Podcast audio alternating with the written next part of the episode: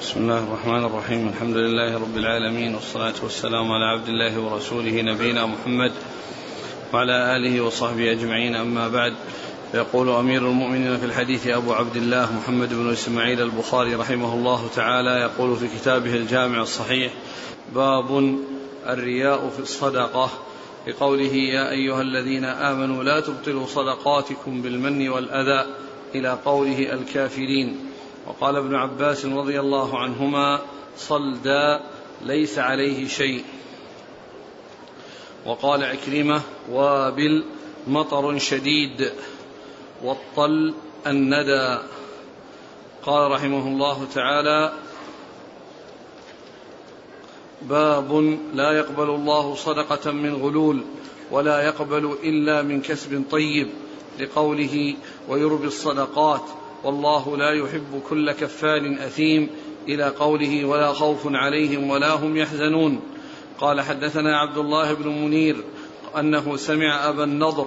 قال حدثنا عبد الرحمن هو ابن عبد الله بن دينار بن دينار عن أبيه عن أبي صالح عن أبي هريرة رضي الله عنه أنه قال قال رسول الله صلى الله عليه وآله وسلم من تصدق بعدل تمرة من كسب طيب ولا يقبل الله إلا الطيب وإن الله يتقبلها بيمينه ثم يربيها لصاحبه كما يربي أحدكم فلوه حتى تكون مثل الجبل. تابعه سليمان عن ابن دينار وقال ورقاء عن ابن دينار عن سعيد بن يسار عن أبي هريرة رضي الله عنه عن النبي صلى الله عليه وآله وسلم. ورواه مسلم بن أبي مريم وزيد بن أسلم وسهيل عن أبي صالح عن أبي هريرة رضي الله عنه عن النبي صلى الله عليه وآله وسلم. بسم الله الرحمن الرحيم. الحمد لله رب العالمين وصلى الله وسلم وبارك على عبده ورسوله نبينا محمد وعلى آله وأصحابه أجمعين. أما بعد يقول الإمام البخاري رحمه الله باب الرياء في الصدقة. الرياء هو أن أن يأتي الإنسان ب الرياء في الصدقة أن يأتي أن يفعل الإنسان الصدقة لا يريد بها وجه الله وإنما يريد بها مراءة الناس. يريد بها مراءة الناس وحمدهم وثناءهم. هذا هو الذي دفعه إلى الصدقة فلم يدفعه إلى إليها الإخلاص لله ورجاء ثواب الله. وإنما دفع دفعه إلى ذلك وحمله على ذلك أنه يريد أن أن يرى الناس وأن يحمده الناس على ذلك وأن يقولوا إنه أنه متصدق و فلم يجعل العبادة فلم يجعل الصدقة خالصة لله عز وجل. ومعلوم أن الرياء أن أن أن الرياء في الصدقة آه، لم يرد الإنسان بها وجه الله بل أراد بها غيره فيكون فيكون بذلك لم يحصل لم يحصل على طائل في هذه في هذه الصدقة وإنما حصل ما أراده من ثناء الناس ومدحهم. وأما إذا كان الإنسان ما أراد مدح الناس وثناءهم وإنما عمله لله عز وجل ولكنه مدحه الناس أو أثنى الناس على عمله فسره ذلك فإن هذا لا, لا يؤثر وهو كما قال الرسول عليه الصلاة والسلام في حديث آخر تلك عاجل بشرى المؤمن. تلك عاجل بشرى المؤمن لأنه ما أراد مدح الناس وإنما أراد وجه الله ولكن الناس أثنوا على عمله وفرح بهذا الثناء فيكون كما قال عليه الصلاة والسلام تلك عاجل بشرى المؤمن. إيش بعده قال لقوله يا أيها الذين آمنوا لا تبطلوا صدقاتكم بالمن والأذى. يا أيها الذين آمنوا لا تبطلوا صدقاتكم بالمن والأذى كالذي ينفق ماله رئاء الناس. لأن لأن المن والأذى آه، شبه بإنفاق المال رئاء من أجل مراءاة الناس. ومن المعلوم أن المشبه به أعظم من المشبه. و والمن آه، والمن في الصدقة يعني آه، له شبه بالرياء من جهة أن الإنسان يعني لم يجعل ذلك خالصا لله عز وجل يعني من ناحية أنه آه، يعني عمل هذا العمل ومن به على صاحبه والذي يكون خالصا لله لا يمن به. وإنما يترك لله عز وجل ولا آه، يحصل به من. وكذلك الأذى الذي يحصل يعني بسبب ذلك بأن يؤذي من أحسن إليه ومن تصدق عليه فإن ذلك آه، يؤثر على هذه الطاعة وعلى هذه الصدقة.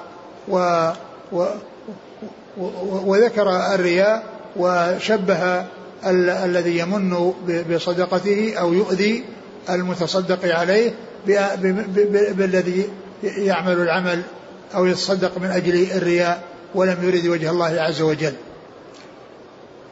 نعم. وقال ابن عباس رضي الله عنهما صلدا ليس عليه شيء. ثم ذكر كلمات فسرها أو ذكر تفسيرها عن بعض العلماء فيما يتعلق بهاتين الآيتين. فالآية الأولى يا أيها الذين آمنوا لا تبطلوا صدقاتكم بمن كالذي ينفق ماله رئاء الناس ولا يؤمن بالله ولا ما مثله كمثل صفوان عليه تراب فأصابه وابل وتركه صلدا.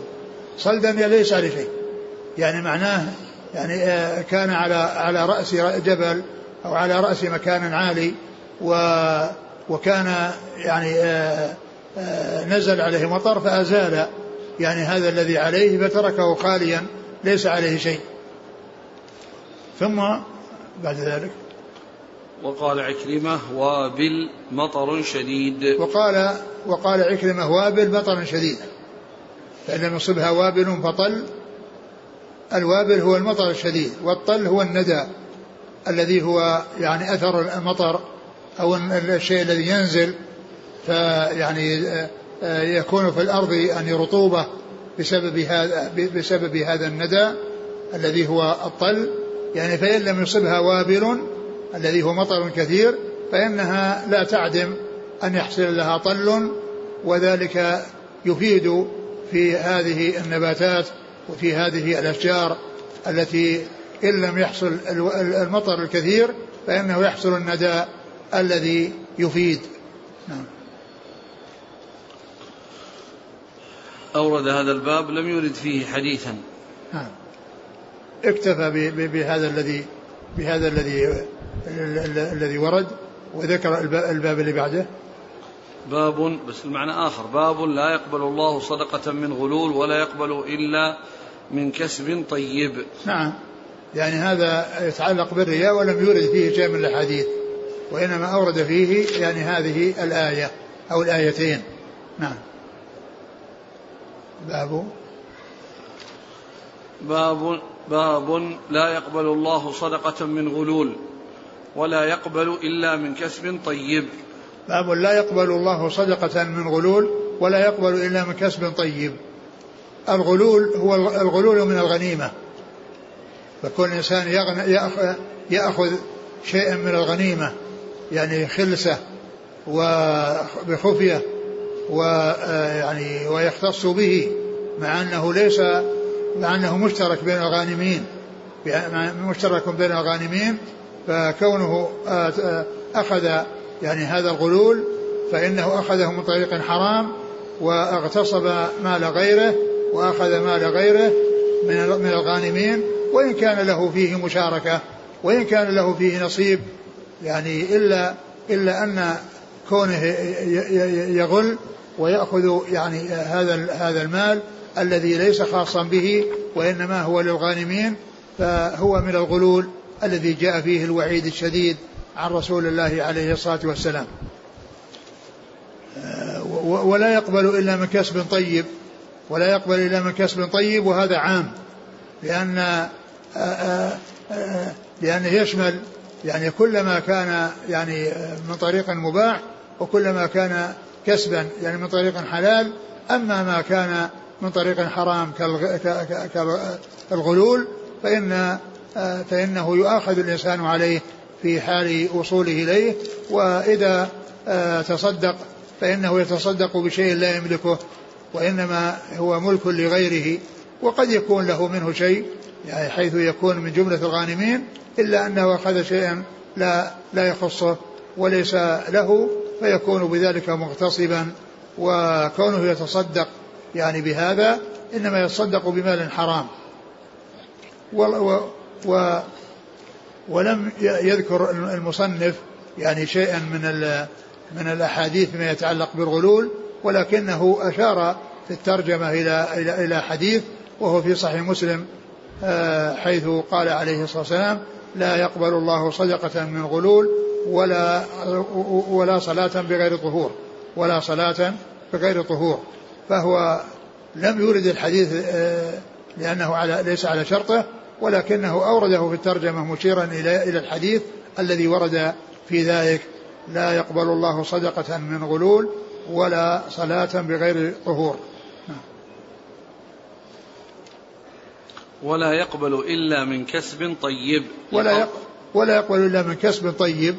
لا يقبل إلا من كسب طيب ومعنى ذلك كل كسب حرام فإنه لا يقبله الله عز وجل لأنه تصدق بمال غيره وتصدق بمال لا يملكه وإنما تصدق بشيء مغصوب فهو آثم في أخذه ولا يستفيد من آه، إنفاقه آه، أو التصدق به. نعم. لقوله ويربي الصدقات والله لا يحب كل كفار أثيم. لقوله ويربي الصدقات ويربي الصدقات أي ينميها ويجعلها تربو وتزيد لأنها يعني من كسب من كسب طيب فإذا تصدق بها فإن الله تعالى ينميها وتربو وتكثر وتزيد فيستفيد منها صاحبها لأنه أخذها من طريق حلال وصرفها في طاعة لله عز وجل ليس كالذي قبله الذي أخذها من حرام وتصدق بها. يعني كما يقول الشاعر آآ آه، آآ آه، آه، كمطعمة الأيتام من كد فرجها لك الويل لا تزني ولا تصدقي. كمطعمة الأيتام من كد فرجها لك الويل لا تزني ولا تصدقي. حديث أبي هريرة قال صلى الله عليه وسلم من تصدق بعدل تمرة من كسب طيب. ولا يقبل الله إلا الطيب. الباب اللي بعده وشو؟ باب الصدقة قبل الرد. نعم. يعني في بعض النسخ زيادة في بعض النسخ زيادة باب في آه آه لا يقبل الله صدقة من غلول نعم لا بعده باب في بعض النسخ ولا يقبل إلا من كسب بعدين بعد الحديث هذا كاملا يأتي باب آخر باب الصدقة قبل الرد. لا لا غير هذا. لا يعني في بعض النسخ. باب الصدقة من كسب طيب لقوله. نعم هذا باب يعني لأنه ذكر أولا آه، لا تقبل الصدقة من من من غلول وأنه لا يقبل إلا من كسب طيب. ثم جاء بعد ذلك بباب لا يقبل الله يخص الجملة الثانية. قال لا يقبل الله إلا من كسب طيب. ثم قال قول معروف في لا. لقوله ولا خوف عليهم ولا هم يحزنون. قال ويربي الصدقات والله لا يحب كل كفار أثيم. هذا في الباب الثاني. الباب الثاني الذي ليس موجود عندك إن الذين آمنوا وعملوا الصالحات وأقاموا الصلاة وآتوا لا فيه. فيه باب ثاني. شوف آه، نسخة الفتح. على حسب اليونينية فيه بعد هنا بعد قوله والله لا يحب كل كفار أثيم. يأتي باب الصدقة من كسب طيب. نعم. لقوله نعم. إن الذين آمنوا وعملوا الصالحات وأقاموا الصلاة وآتوا الزكاة لهم أجرهم عند ربهم ولا خوف عليهم ولا هم يحزنون. هذا في في أي نسخة هذه؟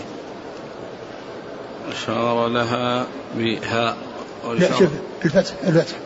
الفتح الطبعة حقت هذا. أو الصدقة من كسب طيب ويربي الصدقات والله لا يحب كل كفار أثيم. إلى قوله ولا خوف عليهم ولا هم يحزنون. على كل يعني في بعض النسخ يعني آه زي آه آه يعني زيادة باب و وفي في بعض بعضها لا يوجد. في بعض النسخ لا يوجد. آه هذا باب, باب الصدقة من كسب طيب. غير الباب الأول. غير الباب الأول. باب لا يقبل الله في نسخة. فيها طبعا هذه. هاي موجودة حتى في الفتح. ها؟ في الفتح موجودة. في الفتح نعم. إيه؟ يعني بعض بعض النسخ لا توجد الترجمة. لا توجد الترجمة الثانية وأنه تابع للترجمة الأولى. لأن الترجمة الأولى فيها لا يقبل صدقة من غلو والله لا يقبل من كسب طيب. والترجمة الثانية لا يقبل من كسب طيب نفسها معادة. ف و وعلى وعلى هذا فإن الحديث آه، وما جاء معه ومعه تابع للترجمة الأولى. تابع للترجمة الأولى لأنه آه، آه، ترجمة لا توجد. والحديث وما, وما جاء فيها متصل بما, بما, بما قبلها أي بالباب الأول الذي هو باب لا تقبل صدقة من غلول ولا يقبل الله إلا من كسب طيب. وش قال بعد بعد الذي مر؟ لقوله قول معروف ومغفرة خير من صدقة يتبعها هذا الله غني حليم ثم قال ويربي الصدقات والله لا يحب نعم. كل كفار. قول معروف ومغفرة خير من صدقة يتبعها أذى. والله غني حليم ثم قال ويربي الصدقات. يعني يمحق الله الربا ويربي الصدقات. يعني فهو يعني مثل يعني مثل الترجمة السابقة لأن لأن الترجمة مكررة مع الشق الثاني من الترجمة الأولى. فبعض النسخ لا توجد هذه الترجمة وبعضها يوجد ويعني يكون يعني مثل المكرر بالنسبة للشق الثاني الذي هو لا يقبل الله إلا من كسب طيب. نعم. والحديث؟ قال صلى الله عليه وسلم من تصدق بعدل تمرة من كسب طيب. من تصدق هنا يعني من, من كسب طيب هذا يدخل تحت هذه الترجمة المكررة ويدخل تحت ما جاء في الترجمة الأولى التي فيها آه، الصدقة من غلول وفيها أنه لا يقبل آه، يقبل الله إلا من كسب طيب. فالحديث مشتمل على على هذه الجملة التي هي أنه لا يقبل إلا من كسب طيب. قال من تصدق بعدل تمرة يعني بتمرة أو بما يساوي تمرة أو بمثل تمرة ولا يقبل الله إلا من كسب طيب. ومعنى هذا أن الصدقة التي تكون من كسب خبيث أنها لا يقبل لا يقبلها الله عز وجل كما جاء في الحديث الذي لا يقبل الله صدقة من غلول. لا يقبل الله صدقة من غلول لأنه من كسب حرام وإنما يكون تكون الصدقة من الكسب الطيب. بعدل تمرة يعني بمثل تمرة أو بمقدار تمرة تمرة واحدة ولا يقبل الله إلا من كسب طيب. نعم. سواء تمرة أو غير تمرة قل المال أو قل المال أو كثر. لا يقبل التصدق بشيء إلا ما كان من كسب طيب. ولا يقبل الله إلا الطيب. نعم. وإن الله يتقبلها بيمينه. نعم. نعم. ثم يربيها لصاحبه كما يربي أحدكم فلوة حتى تكون مثل الجبل. إن الله يق... يعني يقبلها إن الله إن الله يتقبلها يتقبلها بيمينه. يتقبلها بيمينه فينميها ويربيها لصاحبها حتى تكون مثل الجبل.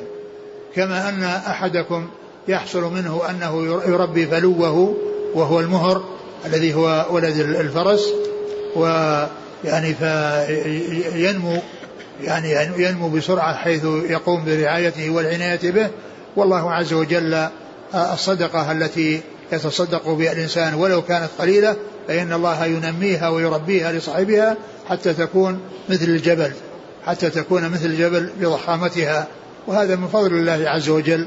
أن الشيء القليل الذي يفعله الإنسان ينميه الله عز وجل ويجعله حجمه كبيرا ويكون ذلك ثقلا في الميزان مع أنه شيء قليل والله تعالى نماه ورباه حتى كان بهذا الحجم الذي آه الذي هو مثل الجبل.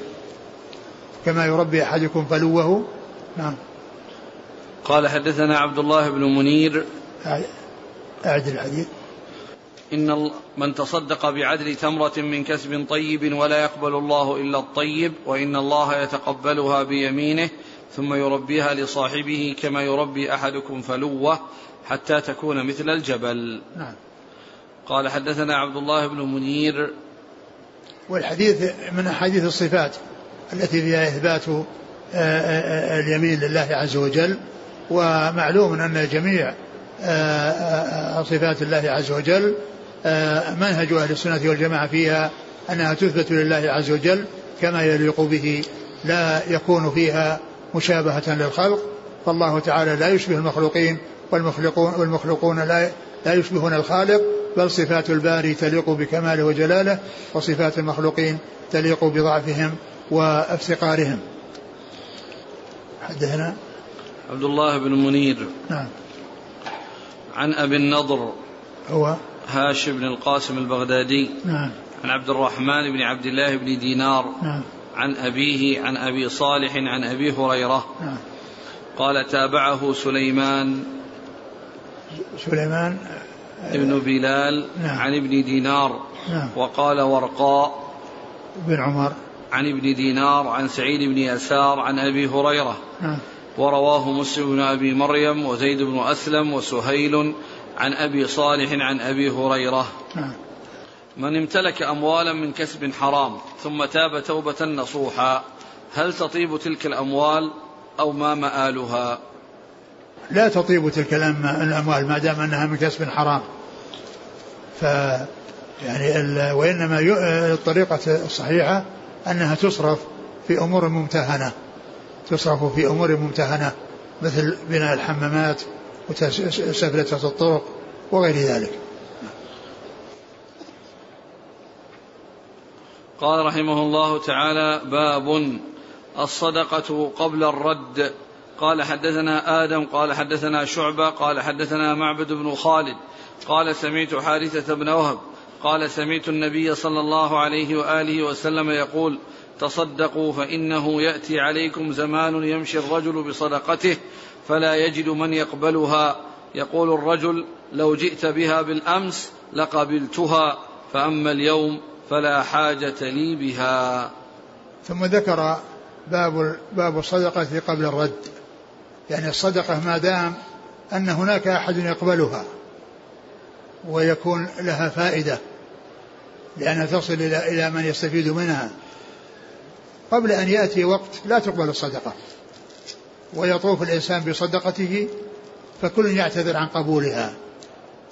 فما دام أن القبول ممكن ومتيسر والأجر على الصدقة حاصل من جهة أن لها فائدة وفيه من يحتاج إليها ومن يستفيد منها فإن الإنسان يبادر. يبادر ما دام أعطاه الله شيء من المال فإنه ينفقه في الوجوه في وجوه الخير ويعطي الفقراء والمساكين لأنهم الحاجة قائمة وهم بحاجة إلى من يتصدق عليهم. وقبل أن يأتي زمان لا يقبل المال. كل يكون عنده المال. كل يكون عنده مال. ولا يكون هناك فقراء يقبلون المال. فإذا قوله قبل الرد قبل أن يعتذر عن قبولها. وليس الرد أنها الإنسان يقبلها ويردها وإنما يعني يحصل منه الرد لقبولها يعني عدم قبولها هذا هو الرد ما أحد يقبلها. وليس معنى ذلك أنه يأخذها ثم يرجعها ليس فيه رد بعد ليس في أخذ حتى يرجع وإنما امتناع عن الأخذ وامتناع عن قبول الصدقة فالمقصود من ذلك أن الإنسان يبادر ما دام أن الصدقة لها محل وفي فقراء يقبلونها فإن الإنسان يبادر حتى يحصل الأجر والثواب من الإنفاق على الفقراء والمساكين. ثم ذكر هذا الحديث عن عن, عن حارثة بن وهب قال نعم قال نعم.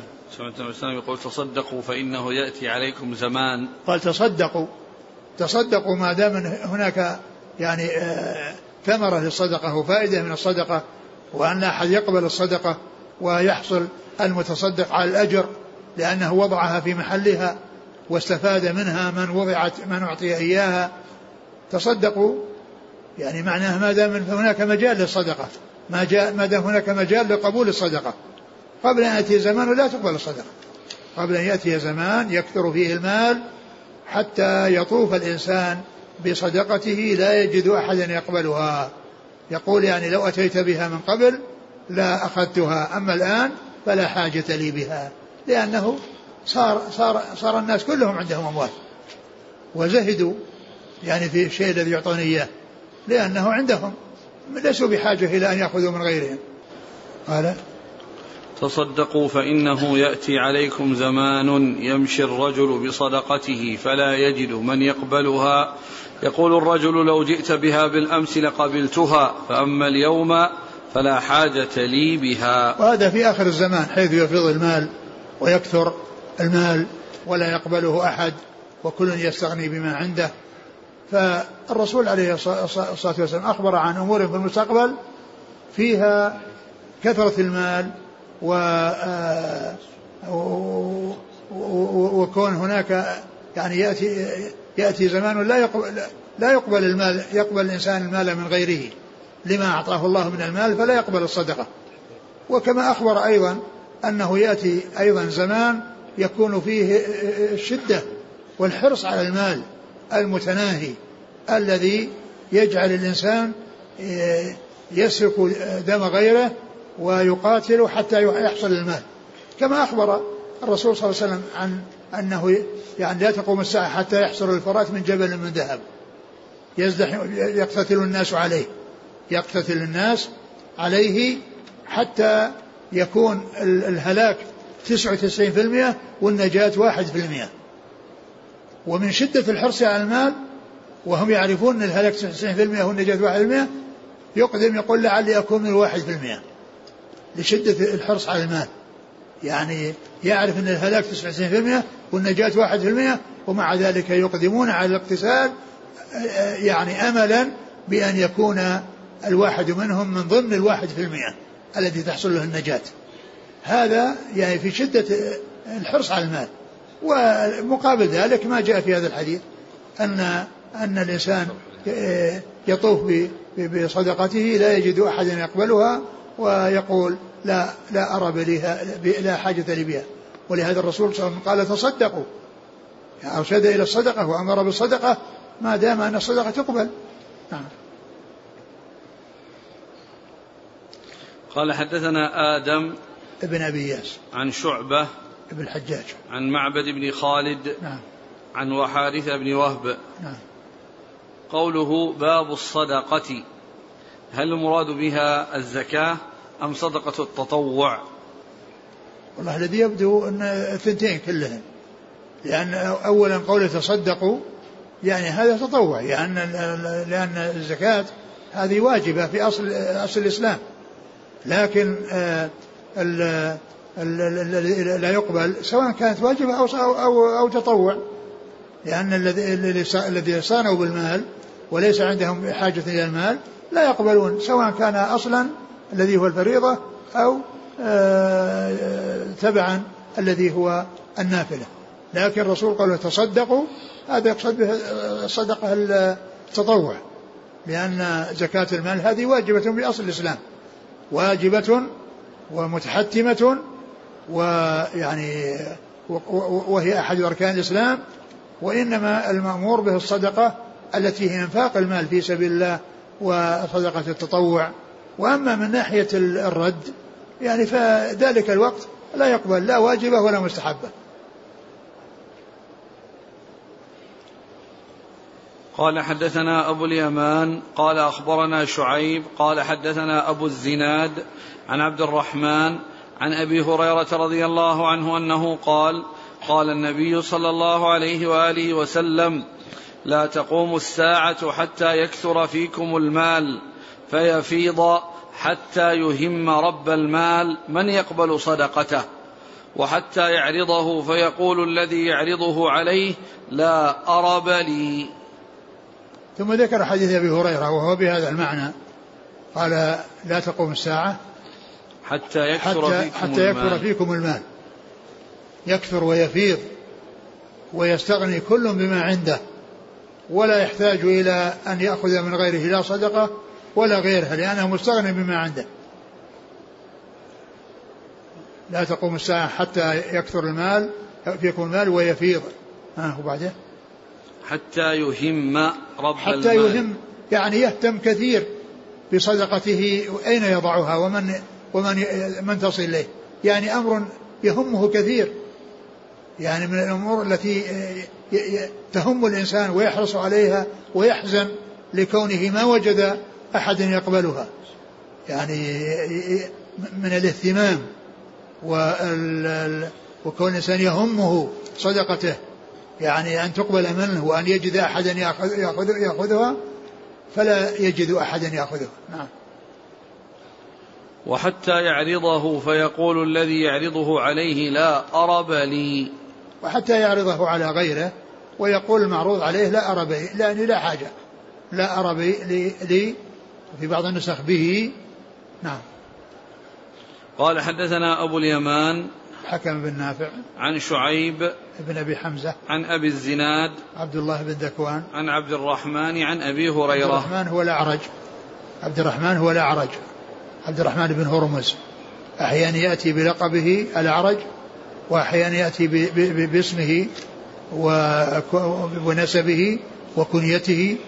يعني عبد الرحمن بن هرمز الأعرج وأحيانا يأتي بعبد الرحمن الذي هو اسمه فقط كما هنا. قال حدثنا عبد الله بن محمد قال حدثنا أبو عاصم النبيل قال أخبرنا سعدان بن بشر سعدان بن بشر قال حدثنا أبو مجاهد قال حدثنا محل بن خليفة الطائي. حدثنا؟ قبل الأخير. أبو, أبو مجاهد. نعم, نعم, نعم. قال حدثنا محل بن خليفة الطائي قال سمعت علي بن حاتم رضي الله عنه يقول كنت عند رسول الله صلى الله عليه وآله وسلم فجاءه رجلان أحدهما يشكو العيلة والآخر يشكو قطع السبيل. فقال رسول الله صلى الله عليه وسلم أما قطع السبيل فإنه لا يأتي عليك إلا قليل حتى تخرج العير إلى مكة بغير خفير. وأما العيلة فإن الساعة لا تقوم حتى يطوف أحدكم بصدقته لا يجد من يقبلها منه. ثم لا يقفن أحدكم بين يدي الله. ليس بينه وبينه حجاب ولا ترجمان ولا ترجمان يترجم, يترجم له. ثم ليقولن له ألم أوتك مالا؟ فليقولن بلى. ثم ليقولن ألم أرسل إليك رسولا؟ فليقولن بلى. فينظر عن يمينه فلا يرى إلا النار ثم ينظر عن شماله فلا يرى إلا النار فليتقين أحدكم النار. ولو بشق تمرة فإن لم يجد فبكلمة طيبة. ثم ذكر هذا الحديث عن عدي بن حاتم رضي الله عنه أنه جاء إلى النبي صلى أنه كان عند النبي صلى الله عليه وسلم وجاءه رجلان أحدهما يشكو قطع الطريق والثاني يشكو العيلة أي الفقر.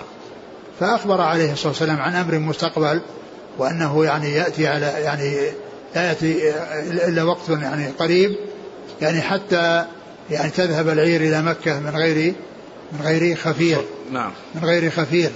يعني آه، آه، هو, هو الذي الذي آه، يحتاج إلى حراستها أو يعني المنع من من من من أخذها. والعيلة الذي هو الفقر أن أن أن أنه يأتي. فإن الساعة لا تقوم حتى يطوف أحدكم بصدقته. نعم حتى يطوف هذا محل الشاهد. حتى لا تقوم الساعة حتى يطوف الرجل بصدقته فلا يجد أحدا يقبلها. فلا يجد أحدا يقبلها هذا محل الشاهد لقوله الصدقة قبل الرد. ثم لا يقفن أحدكم بين يدي الله ليس بينه وبينه حجاب ولا ترجمان. ثم لا يقف أن أحدكم بين يدي الله ليس بينه حجاب ليس بينه حجاب ولا ولا ترجمان يترجم له فيقول له ألم أعطك مالا؟ ألم أبعث إليك رسولا؟ فيقول فيقول بلى. فيقول نعم. نعم. فينظر عن يمينه فلا يرى نعم. إلا النار. فينظر عن يمينه فلا يرى إلا النار وينظر أمامه فلا يرى إلا النار ويعني ليس هناك يعني شيء يخلص يعني من هذا إلا كون الإنسان يقدم أعمال صالحة في هذه الحياة حتى يسلم من من عذاب النار و ومن أحسن ما يتخلص به وتحصل السلامة من النار بسببه هو الصدقة فإن الصدقة تطفئ الخطيئة و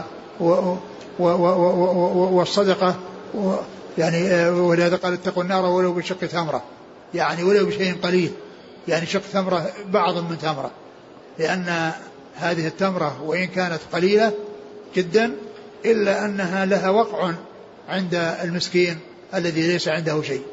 لها وقع عند المسكين الذي ليس عنده شيء فقال فاتقوا النار ولو بشق تمرة يعني ولو كان بهذا المقدار القليل فما لم يجد فبكلمة طيبة. يعني إذا جاءه السائل إذا جاءه السائل وإن كان عنده شيء يعطيه ولو كان بشق تمرة وإن لم عنده فيعتذر بكلام لطيف وبكلام يعني يعني آه، آه، فيه آه، فيه لطف يجعل السائل يذهب وهو مرتاح وإن لم يحصل شيئا من المال. فإن لم يكن بكلمة طيب فبكلمة طيبة بالاعتذار اعتذارا حسن وعذر طيب. يعني لا لا يحصل منه شدة عليه ولا يحصل منه إغلاظ عليه سواء أعطاه أو لم يعطه. إن كان عنده شيء أعطاه وإن كان ما عنده شيء يعتذر. يعتذر بالعذر المناسب الذي يخبر بأنه ليس عنده شيء وأنه لو كان عنده شيء لبادر إلى إعطائه. نعم. قال حدثنا عبد الله بن محمد. ولهذا جاء في الحديث الآخر والكلمة الطيبة صدقة. والكلمة الطيبة صدقة لأن الإنسان إذا اعتذر بعذر طيب وبكلام مناسب فهي صدقة.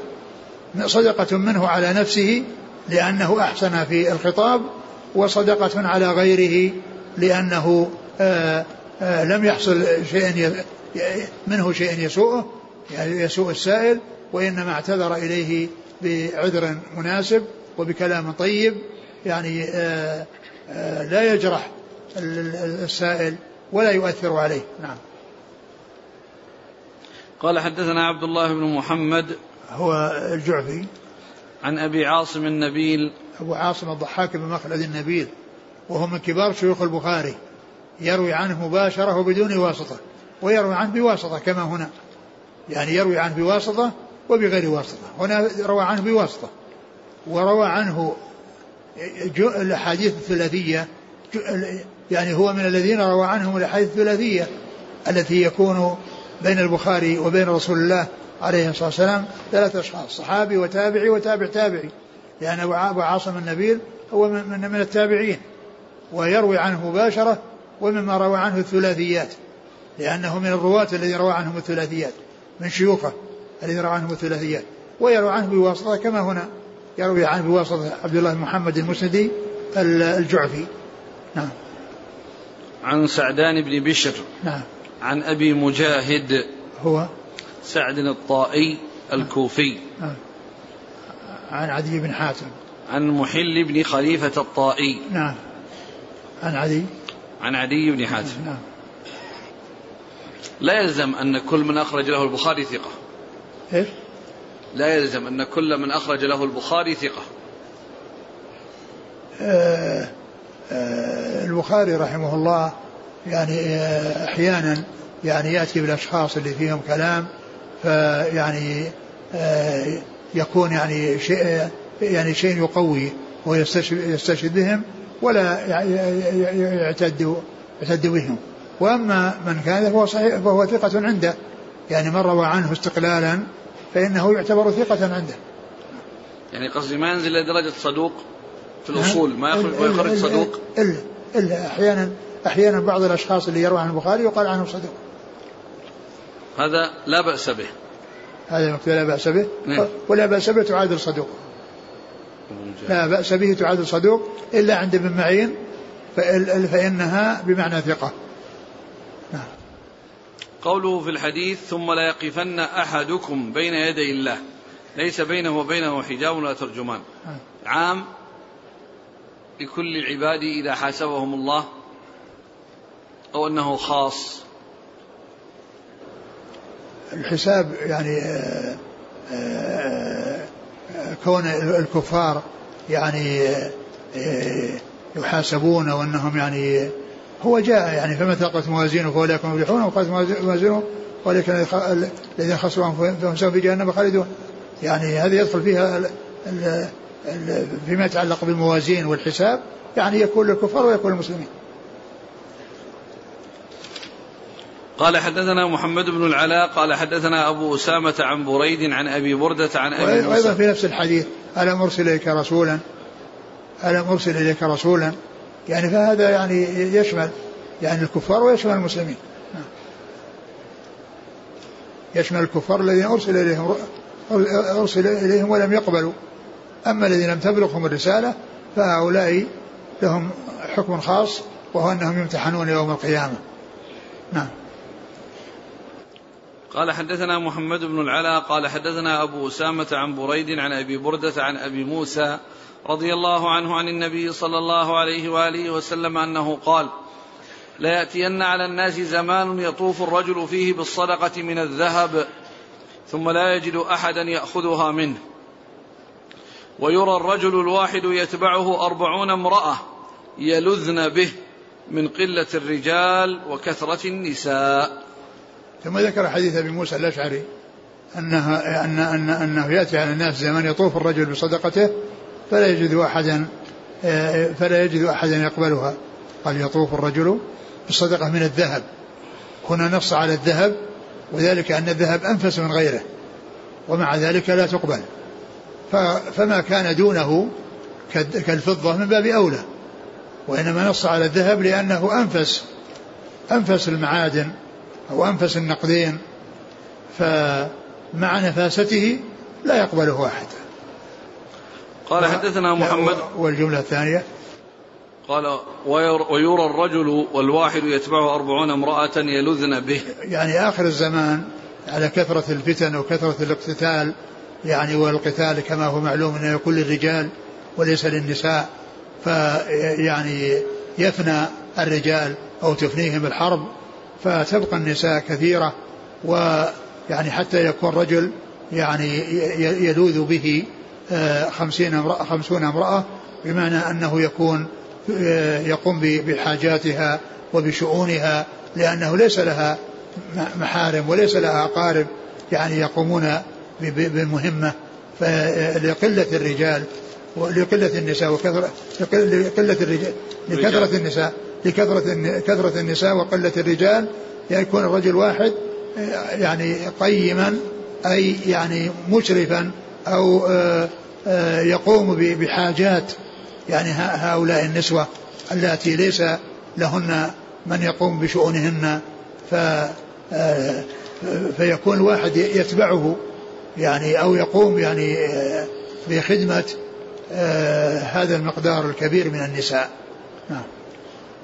قال حدثنا محمد بن العلاء أبو كريب. عن أبي أسامة حماد بن أسامة.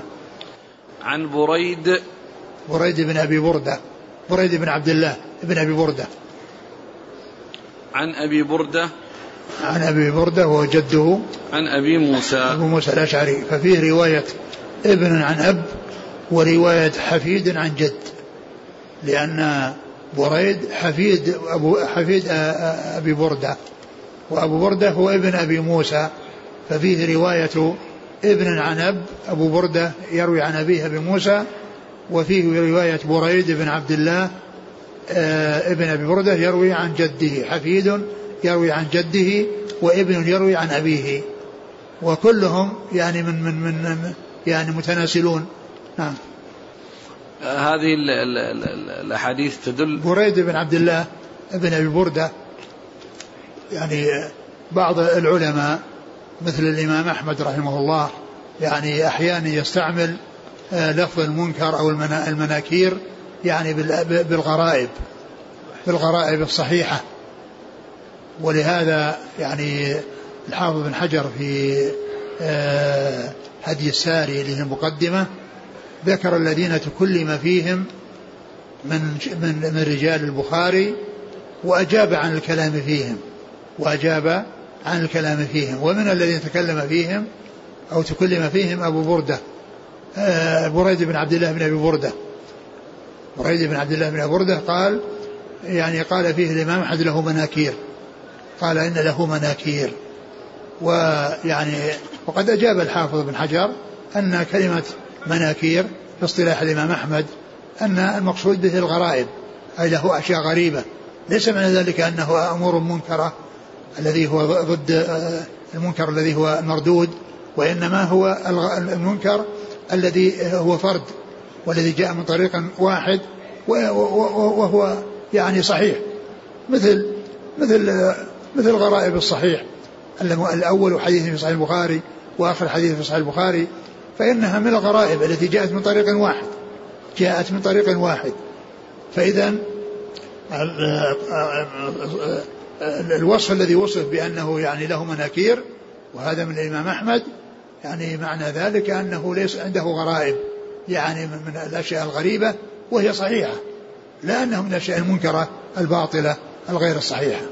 ذكر الحافظ بن حجر في ترجمته في تهذيب التهذيب في في هدي السائي اللي هو مقدمة فتح الباري أن في جوابه عن ما أورد عليه من القدح فيه بأن الإمام أحمد قال فيه كذا قال الإمام أحمد وجماعة من المحدثين يطلقون المنكر أو المناكير على الغريبة أو الأشياء الغريبة الصحيحة. نعم. القول بأن هذا قد حصل في وقت عمر بن عبد العزيز. فاض المال ولم تقبل الزكاة. فإذا هو ليس من أشراط الساعة. قد حصل فيما مضى.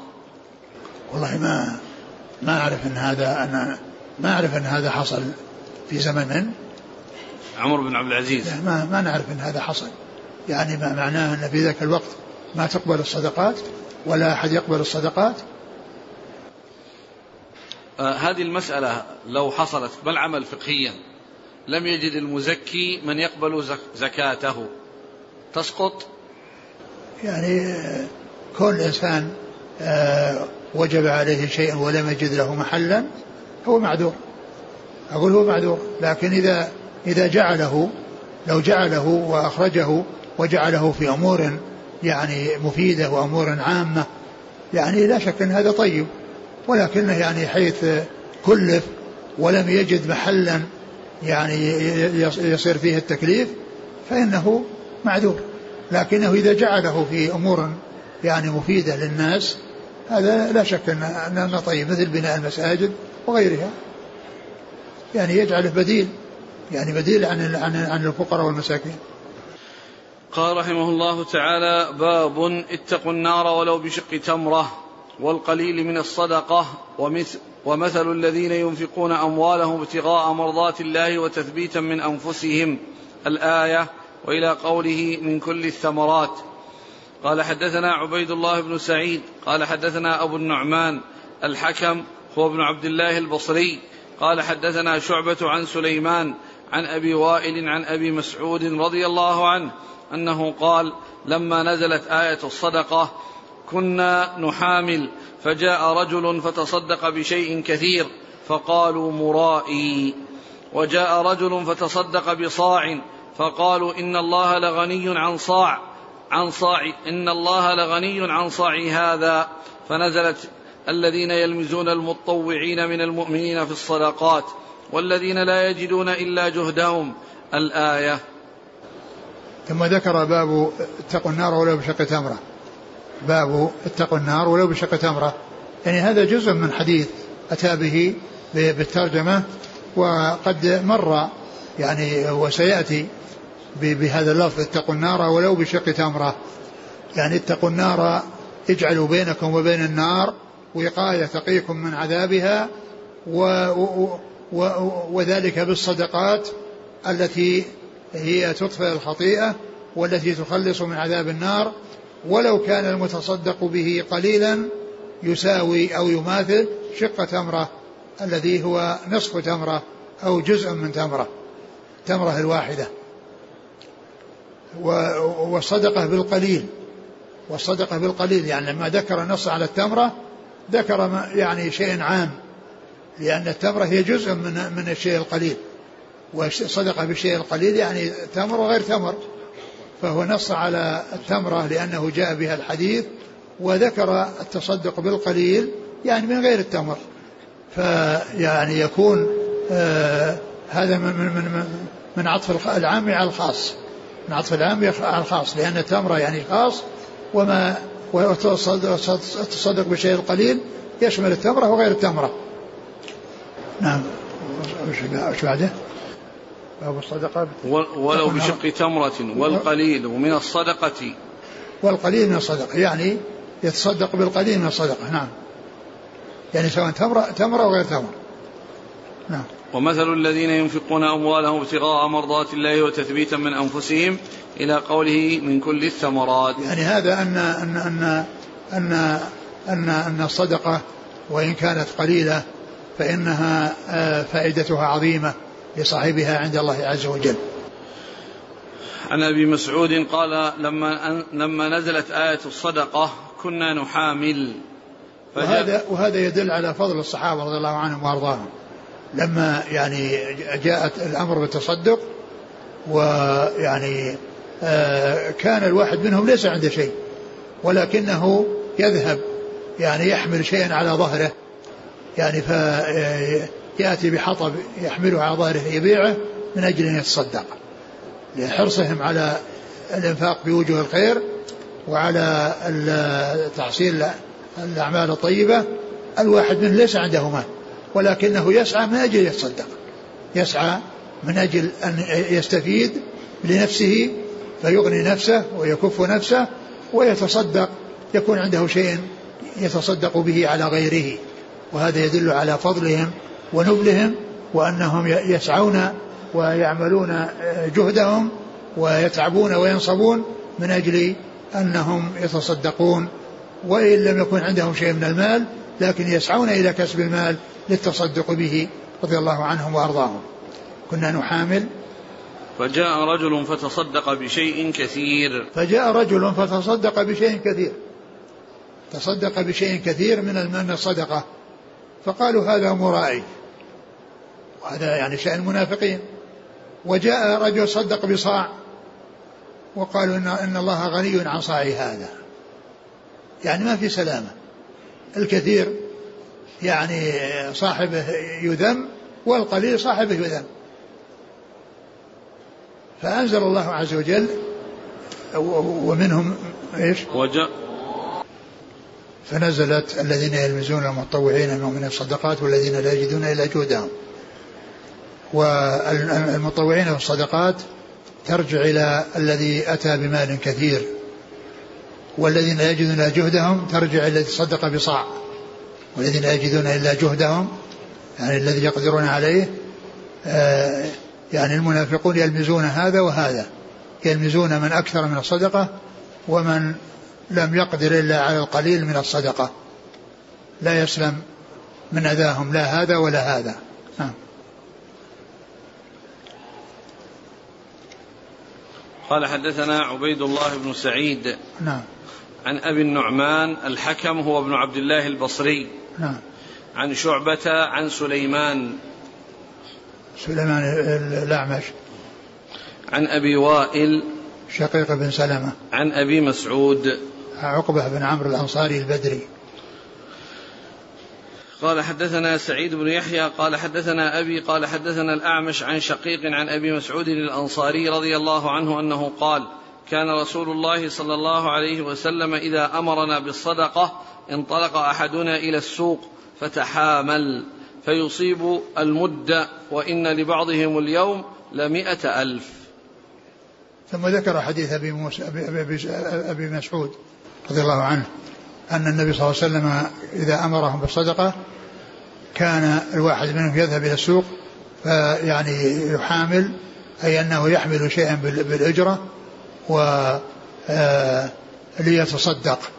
وهذا مثل الحديث الذي سبق المرة قبل هذا أنه قال كنا نحامل فمن أجل أن يتصدقوا. وهذا من جنسه كان الواحد منهم يعني يحمل على ظهره الشيء ويحصل حصل الأجرة على ذلك فليتصدق بها. قال وإن الواحد وإن الواحد منهم له وإن الواحد فيصيب المدة وإن لبعضهم اليوم لمئة ألف. وإن لبعضهم اليوم مئة ألف.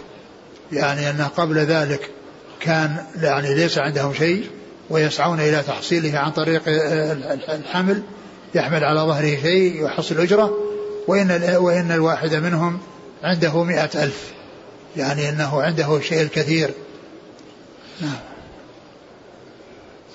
قال حدثنا سعيد بن يحيى. سعيد بن يحيى بن سعيد الأموي. سعيد بن يحيى بن سعيد الأموي. نعم. عن أبيه. يحيى بن سعيد الأموي. عن الأعمش عن شقيق عن أبي مسعود. شقيق؟ وأبو أبو وائل. ذكره في الإسناد الأول بكنيته وذكره هنا باسمه. وفائدة معرفة الكنى ألا يظن الشخص الواحد شخصين. بيكونه يأتي مرة أبو, أبو وائل ومرة شقيق. الذي لا يعرف أن أبا وائل كنية لشقيق يظن أن هذا شخص آخر. أبو وائل شخص وهذا شخص. إذا فائدة معرفة الألقاب للمحدثين ألا يظن الشخص الواحد شخصين.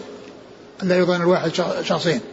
إذا ذكر باسمه مرة وذكر بكنيته, بكنيته مرة يقال هذا غير هذا. فهذا فائدة معرفة آه، آه، الكنى وكذلك الألقاب. نعم. قال حدثنا سليمان بن حرب قال حدثنا شعبة عن أبي إسحاق قال سمعت عبد الله بن معقل قال سمعت عدي بن حاتم رضي الله عنه قال سمعت رسول الله صلى الله عليه وسلم يقول اتقوا النار ولو بشق تمرة. ثم ذكر هذا الحديث الذي مشتمل على الجملة التي ترجم لها وهي اتقوا النار ولو بشق تمرة. عن عدي بن حاتم؟ نعم. نعم. اتقوا النار ولو بشق تمرة. نعم. قال حدثنا سليمان بن حرب نعم. عن شعبة عن أبي إسحاق سبيعي. عن عبد الله بن معقل. نعم. قال حدثنا بشر بن محمد قال أخبرنا عبد الله قال أخبرنا معمر عن الزهري قال حدثني عبد الله بن أبي بكر بن حزم عن عروة عن عائشة رضي الله عنها أنها قالت دخلت امرأة معها ابنتان لها معها ابنتان لها تسأل فلم تجد عندي شيئا غير تمرة فأعطيتها إياها فقسمتها بين ابنتيها ولم تأكل منها ثم قامت فخرجت فدخل النبي صلى الله عليه وسلم علينا فأخبرته فقال من ابتلي من هذه البنات بشيء كن له سترا من النار. ثم ذكر هذا فيما يتعلق بالتمرة التي صدقت بها عائشة على المرأة التي معها ابنتان ولم يكن عندها شيء غير هذه التمرة. وهذا يدلنا على ما كان عليه أهل بيت الرسول صلى الله عليه وسلم وأصحابه من القلة وأن أن السائل عندما يأتي لا يوجد إلا تمرة واحدة وهذه المرأة قسمت التمرة بين ابنتيها ولم تأكل تأكل منها شيئا ولم تأكل منها شيئا. فأخبرت عائشة بذلك رسول الله عليه الصلاة والسلام فقال من كان له شيء من هذه البنات فأحسن إليهن كن حجابا له من النار. نعم. قال حدثنا بشر بن محمد نعم. عن عبد الله بن المبارك عن معمر عن الزهري عن عبد الله بن أبي بكر بن حزم عن عروة عن عائشة. نعم. انتهى الباب. والله تعالى أعلم وصلى الله وسلم وبارك على عبده ورسوله نبينا محمد وعلى آله وأصحابه أجمعين. جزاكم الله خيرا وبارك الله فيكم. ألهمكم الله الصواب وفقكم للحق شافاكم الله وعافاكم ونفعنا الله ما سمعنا غفر الله لنا ولكم وللمسلمين أجمعين آمين. سبحانك اللهم وبحمدك نشهد أن لا إله إلا أنت نستغفرك ونتوب إليك.